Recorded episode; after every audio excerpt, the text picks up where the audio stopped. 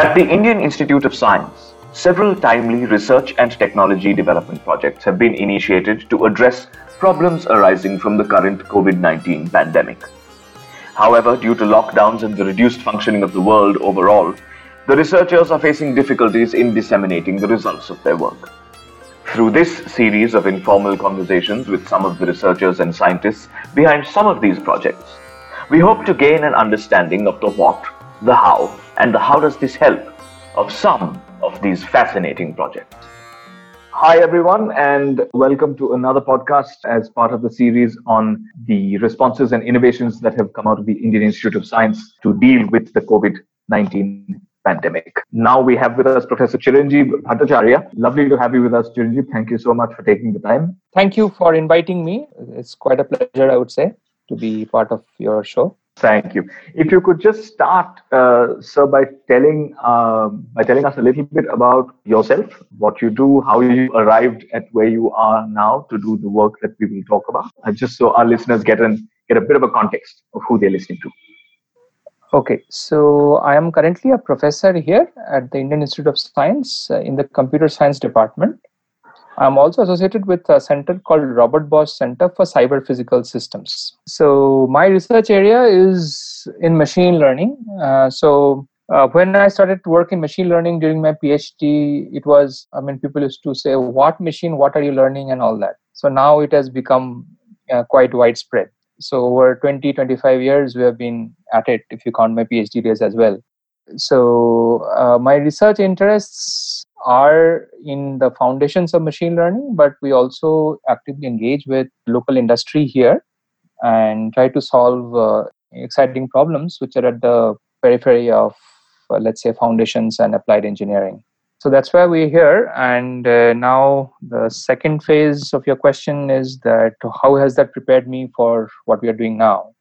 Right. And, uh, and now uh, specifically your program is on COVID responses or OIS. So yes, that's right. Yeah. One of the things uh, over the past 20, 25 years when I'm in the field of machine learning, it has taught me many things, but primarily what is of great use today is to how to model empirical facts. Here, the disease is not well known, the effects are not well known. All we have is uh, some observations, and from that, we need to come up with models quickly and uh, see how it helps uh, the general populace at large. Right. And so this is a slight digression, but uh, machine learning, hmm. if you could very briefly just tell us what exactly it encompasses yeah, so when you ask a professor to describe machine learning in two sentences, you'll not get two sentences. You get a two-hour lecture, right? Minimum. Yes, usually. Yeah. but I'm and after Fair that, you all go to sleep. So, but let me even try to go two sentences. So, machine learning as the subject. Uh, I mean, maybe it is not properly worded. Uh, it is like you can rephrase it as saying building intelligent machines. Now, now, now the problematic word is intelligent. What is intelligent? Now that you can take this debate to a philosophical level uh, and all that, right? having said that so instead of getting into this philosophical um, aspects of it uh, one can uh, clearly say that uh, oh can I, can the machine see? Can the machine machine perceive the world? That is can it hear? Right? And can it communicate? So people have this is the engineering view of the world if you may say. And you see today we have scanners which can understand your handwriting right? Today uh, if you uh, there are machines which can listen to you and respond to you as well if you don't speak too fast or if you speak a standard language etc right these are some minor minor examples and that yeah. is where the world is excited about right. Uh, right. Now, if you want a two-hour lecture, then I can proceed. But at this point, I'll stop and ask you what you want. I think yes. I think we'll save that for another day. Okay. So coming to the subject of the next twenty or thirty minutes, the work that you're currently involved in is suppress and not flatten strategies for rapid suppression of COVID 19. Hmm. Uh, and just there, I was intrigued because the word suppress is a far more aggressive and you know active term. How does this reflect the work itself? So, see, there is uh, there is a difference between suppressing and flattening, right? Now, so flattening would mean, so unfortunately, these are all in the context of this deadly virus going around and their effects. So the idea is that somehow you take measures, but whatever measures you take uh, would involve most of the populace getting sick. Let us say. See, it can't forbid that, right? Suppose this happens. Policy cannot prevent all of you getting yeah. infected. But yeah. what it can do is, it can delay the effects in such a way that all of us are not sick at the same time. And in such diseases like this suppose if if only a small fraction of the populace are affected it is yeah. possible for the local healthcare infrastructure to take care of that. So that means this yeah. is called flattening the curve. Now suppression means try to ensure that very soon the disease gets completely wiped off. That is so now how should we do that? Now if there's a vaccination i can put vaccination Correct. So that's that's the way I'm saying. That's the difference. Now the question, the title is put it that way in the sense that see when we saw in the literature, so of course this paper was conceived in April. Now it has uh, events have gone far ahead than this paper's context. It has overtaken us. Yes. So yeah. now at that point we were actually thinking at that we don't have a vaccine. So what would be good strategies which will try to you know just kill the disease? I hope right. that if that answers your question, I'm saying. Yeah, I think so. Yeah, absolutely. So since we said that you know the things have moved apace since mm-hmm. let's say April, we're in uh, almost at the end of July now, so that's nearly three and a half months. And a large part of I think this paper deals with you know post-lockdown policies, and you mentioned quite a few: the two-day work week, the uh, what you call the TC2S, right? You know, which is the second level of contact tracing, right? Ward-wise sealing, all of this do you think that three and a half months down the line these things are still applicable and useful or have we moved completely on to something else like a different paradigm of dealing with this? So good question. So see when we wrote the paper we were at least the 2021 days you know yeah. that time frame. Yeah. Uh, so now so now i said that okay if it start now what would be a way to you know completely suppress the and that's where we started. Right. however having said that even today Mm-hmm. And okay, we are pleasantly surprised that see currently many many we see local state governments no are uh, trying to experiment with odd even you mm-hmm. know mm-hmm. and say okay saturday sunday off these are all examples of a restricted work week it kind of and our thought process started is that when we saw lockdown right so lockdown in our understanding is a very you know blunt hammer mm-hmm. and it has uh, while it's a good suppression strategy if if if it was used for a longer enough time you know it's a good suppression strategy but it has very unintended bad consequences. Like you know economy gets uh, hammered and all that right? So that's what we started thinking that what could be other ways. So that is where we tried uh, listing down some of the things you mentioned. We can explain we can discuss that. The yeah. point is that today also if you are sick then you should uh, be quarantined. That is one definitely. Your uh, immediate like uh, contact graph contact network. Yeah, you, know, you should yeah. uh, be immediately checked and all that right? Even the second level contact tracing. Can we just take a route into what is the second level of contact tracing? See suppose not only suppose if i am infected right? Now you check who am i in contact with. Now yeah. you find that person is also sick. What we are saying right. is that you check that person's contact also. The reason being that see suppose in my contact if you see somebody is sick it does not imply that person has infected me or I have infected that person. But it could be well likely there is a person in our joint who has jointly infected us, you know, who may not be at this point uh, sick also because the sickness right. does not stay. This is in a nutshell, you know, you say that that's why the secular contact tracing was helpful. Uh, but the problem is that if many, many people get infected, now tracing mm. so many people is not an easy job but few countries have done it. South Korea, for example, uh, these are things. But I, but I doubt whether the, even the capacity, which I mean, in a country like India, I'm not sure whether they can also cope with it. So now comes the other thing, that ward-wise thing, no? See now, yeah, ward-wise sealing. Yeah. See, I see Bombay, they're doing it, no? Even in Bangalore, also, yeah. our we got this idea from Bangalore. We saw that the government was trying to do okay. If somebody is sick in this ward, we can seal it off. Correct. And that was started Correct. this investigation. Now, what we found is that instead of lockdown, if you could have so basically fight the disease locally, you know, that is the, yeah. our idea. Right, right, right. And I think the most interesting thing that I found was the two-day work week, mm-hmm. uh, which again you touched upon briefly, talking about you know a restricted work week where people are trying different kind of permutations and combinations of exposure basically mm-hmm. of risking people. Do you has that been applied anywhere in the world that, that we know of? Is does that actually stand a chance of success in any form? so two things has to be noted. See in our paper if you see we stayed away from the numbers. While the experiment showed two day work week but we said reduced work week is the thing number two is a function of the, how the model was parameterized so the other problem also you see if people who follow this epidemiology literature mm-hmm. you will see people make predictions so people will die you know right. predictions are made right but when say but when reality doesn't happen the reason is these models you know there are a lot of stochastic by stochastic i mean probabilistic uh, effects so right. which so now moment you tie yourself to a number the hmm. uncertainty along the number is quite high so often this will not match and mm. these are hmm. functions the parameters you put in and things you do right right so we also saw that's another problem and that is why i tried to build a model and come can it can we draw more qualitative judgments so two day a week I'm not sure anywhere is followed, but reduced work week is definitely followed. And our yes. setup is a very nice, simple setup where you can mm. experiment with these to compare. Should I do lockdown or should I do this?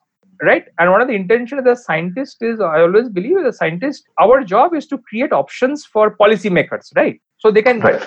uh, that, that's the reason where we came from, I'm saying. Right, right. So essentially, what you've done is you've laid out cause and effect for various scenarios and then whoever makes the policy takes those into account to decide which path they want to follow right number Am one number two also it does one more thing see yeah uh, i am not saying that the model the model is a very simplistic model it is based on something called a small world network yes that was my now next it, question now it differs so now the problem is that you may if i were a common citizen i would say you've done modeling but tell me what will happen in bangalore city tell me what will happen in my neighborhood mm. now that requires a very detailed model which you don't have mm. Mm. it will take years to build that right Mm, mm. Correct? Now, we yeah. give you a very simple procedure which does not require this amount of detail. Yet, being able to, it tries to give you a qualitative comparison between various policies, number one, which the policymakers, if they have a better model, this, that information I don't have, right? But, you know, local administration might have, no?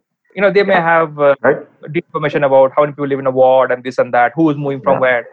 So they can yeah. use so that's also another thing they can use this model, you know, per se. It may not right. be the predictions, but the model they can use and come up with their own whatever inferences they would like to draw. What is this small world?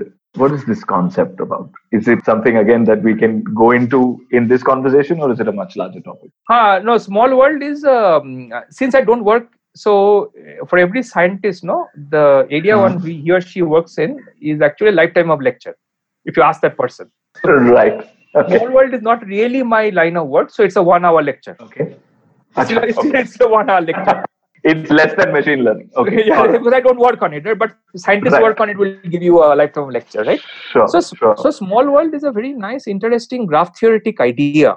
So where they say that uh, how does uh, and it in reality it has shown this model has shown very usefulness in studying how do we interact with others socially so maybe if you have seen that uh, that uh, I think there were some things the like uh, the six degrees of freedom and all that, right? Yeah, yeah. Separation, right? Six degrees of separation. Yes. Separation, right? That can be thought about as a small world um, phenomenon. Right. Okay. Okay. Okay. Understood. Understood. Understood. Okay. Okay. So it's about the probability of contact and interaction, interaction between various right? individuals in a group. Okay. Group. So that, that, that's where the models are useful for. Now, right. now what we see, as you said, right? So now the point is that if I don't have a model, then what do I do? You see, now the question is that if I take a very simple model, then it would be too simplistic. Right. The model should reflect some reality, right? Then uh, we give references to the paper how people were thinking that this kind of outbreaks, especially in urban places, can be thought about as small world phenomena but nobody went and did the next step so people show empirical evidence to show that this could be thought as a small world phenomena. So we took it to the next step. They're suspecting the small world. Now i said okay let's bite the bullet and say okay in small world what happened right. And also then you see then you want to put a city right? Now how what is a city? Now you can say cities are organized into small clusters, like wards. Now, small world with the wards are maybe very well connected. See, now we can say ah, Bangalore is, or any city of that matter, is a collection of wards, municipal wards, right. I mean. Correct. Maybe in the wards themselves, they are like a small world phenomena, and the wards are connected to one another. So that's right. why we get a multi-world, you know, in a small world ah. network. Multi. So right. now, so now in graph theory terms, there's something called lattice. The lattice right. is how do you connect to one another, right? 1D or 2D lattice. Now, in our understanding, nobody has modeled a city like a multi-lattice small world problem. The lattice for each ward, wards are connected. So it, it brings a rich set of models actually, a very rich set of models. Wow. And then we start uh, simulating. Now we said, okay, let's lose the pandemic on this, and that's where we are. Right. This is a unique approach to this to this problem. Yeah, absolutely, absolutely. Wow, fantastic. Uh, congratulations, I think, firstly. I also want to talk about the do nothing model versus the FDLD, which is the fixed uh, duration lockdown. Right. So now, so if you see the do nothing, right? Do nothing means I don't know anything. That's the base case, right? So now, whatever I do, I have to show in relationship to that. If you don't do anything and you take a policy, right? right. So, so do nothing is you simulate and see, uh, and you and, and we try to quantify the number of infections and this and that, right? Right. And then FDLD is uh, is acronym for fixed duration lockdown. Right. Remember, India went into the when the first lockdown announced, right? They said that we'll go for 21 days, which will later extend to 40 days. This is a fixed duration lockdown. The thing is, if the lockdown is done, if it is not done long enough, mm-hmm. right, it won't be a suppression policy. What it do mm-hmm. is, if you do it for a short time, what it will do is it will it will flatten it to some extent you know people will not get sick but moment you lift the lockdown people will start interacting and all that right so now yeah. you in that graph you will see what we have found is that moment you lift the lockdown you see the peak comes but comes at a delay. Mm-hmm. Right. At the end of the day it does not help you that much right? Unless you follow the other steps no? Right, right, right. So what you're actually saying is that the fixed duration lockdown is almost as good as not doing anything, except that it kind of postpones it, postpones the okay, the onset so now, of the infection. Right now, what what we can also do during the fixed duration lockdown, maybe that's what India did, I guess, that mm-hmm. you can you can look for resources, make arrangements, so that as soon as lockdown lifted, you can do other things, right?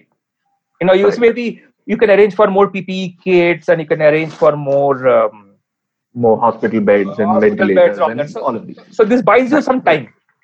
If the right. time used nice, you can use. Maybe that's what India did, but I'm not privy to the all the information. But this is what I assume maybe the strategy of the administrators at large. Right. Uh, great. Is there anything else about this particular paper that you would like to address? Uh, the good questions. One of the things is maybe we want to also highlight the fact that we tried to do introduction. We mentioned that even the top leadership of the world, yeah, United Nations, WHO, yeah. they also identified that the only way out is you have to do this suppression. Yeah, the flattening, worst is yet to come. Do all of that. Yeah, don't do it flattening even mm-hmm. especially countries like India, right, where the healthcare infrastructure is not really that good. If 100 people get sick, one mm-hmm. will die. Do whatever you want. Now, if you value that thing, that every life is important, if you take that view, mm-hmm. then suppression is the only way out. That is one aspect. This has a good motivation, I'm saying. This is one aspect. The other aspect is uh, that. Uh, that that when we say that why this is better than the other what metric mm. you say one thing is better than the other right mm. now and if we say life is paramount so there is something yeah. called attack rate okay attack rate you know okay. so attack rate is so it is unfortunate but we have to use the word which are used in war see it's like see it's like i mean if war has broken up our economy is broken because of pandemic so yeah. it's nothing less than a war the impact of so people call it that the virus is attacking the population it's called attack rate okay so now your policy should come up is that I must minimize the attack rate, the number of people infected. Why? Because as you see, I don't have a vaccine at my disposal. As I told you, if 100 people get infected, one person will die. Uh-huh. Because I don't have enough tools, right?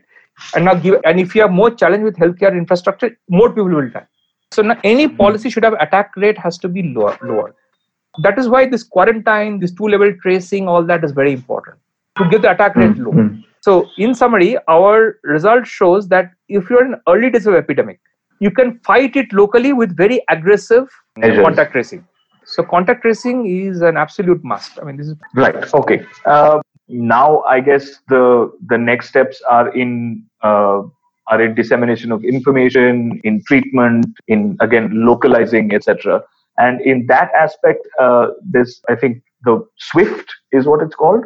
okay. So that's another project. So yeah, you brought Yeah. this up nicely. It got also got some minimal press. So now we're talking to doctors. Was advice that you know it may not be possible to actually you know do um, this uh, the tests which are needed. People are coming with COVID test kits and all that, right? Yeah. But it's, it's coming, but it's not there yet, right? I mean, sort of. Now the thing is that only way, unfortunately, one of the ways to fight it would be is slightly late though, but would be X-rays, X-ray image, right? But the point is that X-ray, Right. you take an X-ray image, and so now what happens is, as soon as the COVID sets in, you may Mhm. want to see some pneumonia in the lungs, and that is where it gets nastier. Now the point is that now can you actually detect it early enough to take some action? Mm. That is the other way to do that. And people Right. that's one of the ways, many ways you can fight it. And but the thing is, the X-ray machines are comparatively much cheaper and available more Right. widespread. And every taluka in Karnataka, like or any other state for that matter, no, Yeah. they will have some Yeah. X-ray. Well, government can build, give an X-ray machine, right? It's not a Right. thing, right? That's where we started. So this Swift is a collaboration with uh, a healthcare company in Bangalore called Niramai things. So between them and there is also Dr. Padmanav Kamath. So I mean, this wisdom. I mean, we, we are the tech support guys, right? We are not in the medical domain. So when the X-ray thing uh, came up, then we thought let's launch a service. The point is, even if you see an X-ray image, right, you cannot tell whether it is a simple pneumonia or is it a COVID-related pneumonia Right. So we don't have the information. So now there's a lot of uh, people. I mean, not only us, there are other people around the country who are trying to build that. Can you build predictive mechanisms through AI, data analysis again, which will try to Hmm. say is it pneumonia due to COVID? And what we had initially was some uh, images from abroad. I mean, that everybody, this is a common information. It's not that we only have it, it's a common information Right. we were playing with it. So now, twist we bring in is that there is something called explainable AI. That is, you not don't say that this is COVID. Can you explain it? See, like in a, Yeah. as you say, right? You know, this is a dog, but why do you say it's a dog? So this is called explainable AI. Uh, so our, we not only get prediction, we try to explain it as well. So Swift is a WhatsApp-based service where doctors are kind enough to post the X-ray images. Right. and then we come back and say very quickly within 10 20 minutes i mean you can do it even faster. With a machine now or we tell them that okay this is this kind of pneumonia. And you could also give us some sort of a visual explanation if you will. Right. So this trial is happening right now. So i think it is launched now roughly two weeks now we already Okay. have uh, i'm quite gratified that we have already served more than 250 people i mean this is this is with no advertisement but i'm quite gratified by that Yeah. Wow. So in so I mean this is amazing. So essentially if I'm a doctor and I have a patient who comes in, I get an X-ray done for them of their lungs and I send Image. WhatsApp of that image, right right right? right. To uh, some number, Some which number, is uh, yes, some yes. centralized server kind Right. of thing. Right And the machine that receives the image Mhm, mhm. has been educated, I suppose, Educated. in a way, yes yes yeah yes to tell the difference between COVID pneumonia and regular pneumonia from Right. that image from that image it can say that right in 10 or 20 minutes. 8 and 20 minutes. So now, but now we shouldn't get too carried away by this. See, Okay. that's why we, we got into this doctors in the loop, and we're not saying this everybody should use it. I mean, it's a. The reason is that there are. So we are now doing extensive tests on the accuracy levels, right? So uh, these are very de- delicate issues, you know. So that's why it's more like a trial phase. But rather very, very, very encouraging because we did some other uh, AI techniques and all that. It's not a Mhm. standard AI technique. Which so there are other colleagues around the country who are also doing similar exercises. So this is a. I mean, see, anybody, any of us can do is a small contribution, right, to this. Absolutely. Yeah, So yeah. now, so but our so we we differ in at least what I understand differ in methodology and also the explainability part, which gives added confidence. And not only I'm saying this, you are this, but I can tell you why I think this. So far, the pilot has gone very well, mm, but I am this guy who will rather like by definition we are trained to be skeptical so we are you know thoroughly investigating it but so far results are very nice i mean and very humbling to see people getting benefited and sending messages that's really superb. But like you said, I think let's just remind whoever's listening that this is still early early days and that there is still a long way to go with regard to the accuracy of the results, right? Absolutely. So, but so far, so far huh. things have panned out well. But that right. you can just say put down this as just a luck. And of course, when you do reach there, I mean, this facility will be made available to the public and in clinics across the country, and then people can obviously take make full use of it. So that's really some good news to look forward to. I think. I am kind of done uh, with the questions that I want to ask. Is there anything that you want to say specifically that you feel that we've left out or that we haven't quite covered in any detail with regard to the the paper or Swift or or anything else that uh, you may be working on as an initiative? See, there's one more project I was involved in that is about we call it COVID Watch. See, the point is in our model it's a closed population. By that what i mean is that nobody is allowed to come in new. Moment you allow new people coming in they some of them may bring some infection. The travel that's why travel restrictions were there. No now it's been slowly right, right? so now there are pockets of people you know who come and they may not be able to afford smartphones.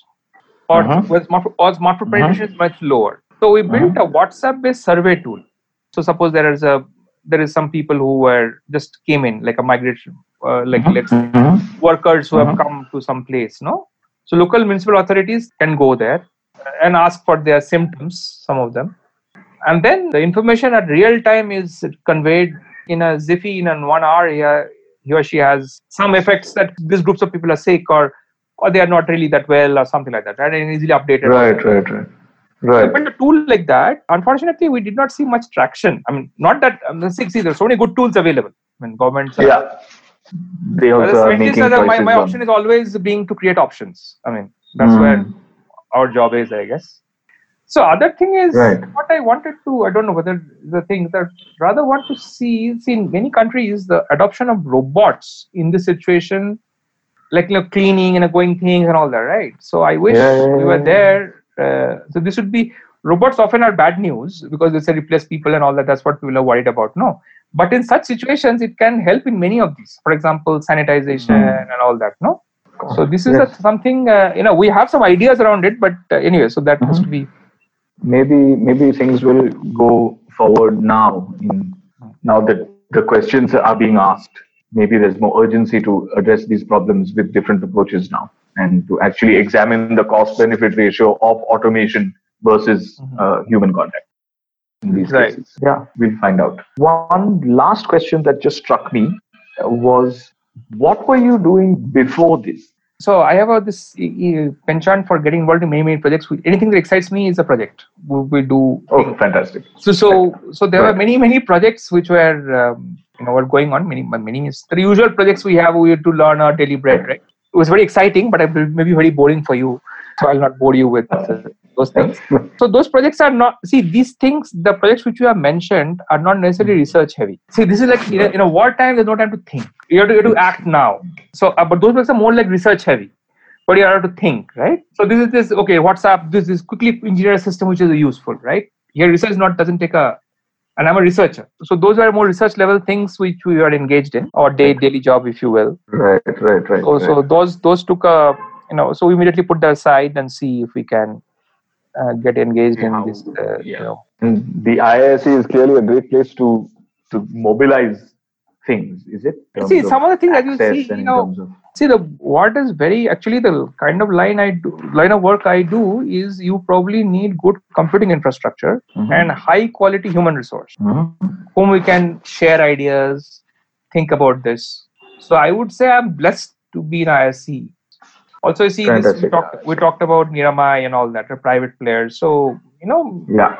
I don't know other institutes, maybe they're also equally as good, but uh, mm-hmm. you know, I mean, maybe as you said, if you think like this in a war, you know mm. people have similar mentality you have to come together and do things right so i see that way mm. it helps like private parties you know mm. um, uh, students uh, excited about contributing to this aspect i mean reasonable computing infrastructure right so right. i mean at least person like me you know we can move ahead i mean whatever we could do we do fantastic fantastic okay. thank you so much thank you so much for talking to us and uh, also good luck with uh, with all the work that you're doing sir so it's a pleasure to be here. Uh, so thanks for listening to me. Professors, no, not nobody wants to listen to professors, but thanks for listening to me. Also, we're looking for PhD students. If you guys want to enroll, you're welcome. nice okay. try, but no. Thank you for listening. For more information on this project or on other projects developed at the IISc, please visit covid19.iisc.ac.in. That's covid19.iisc.ac.in.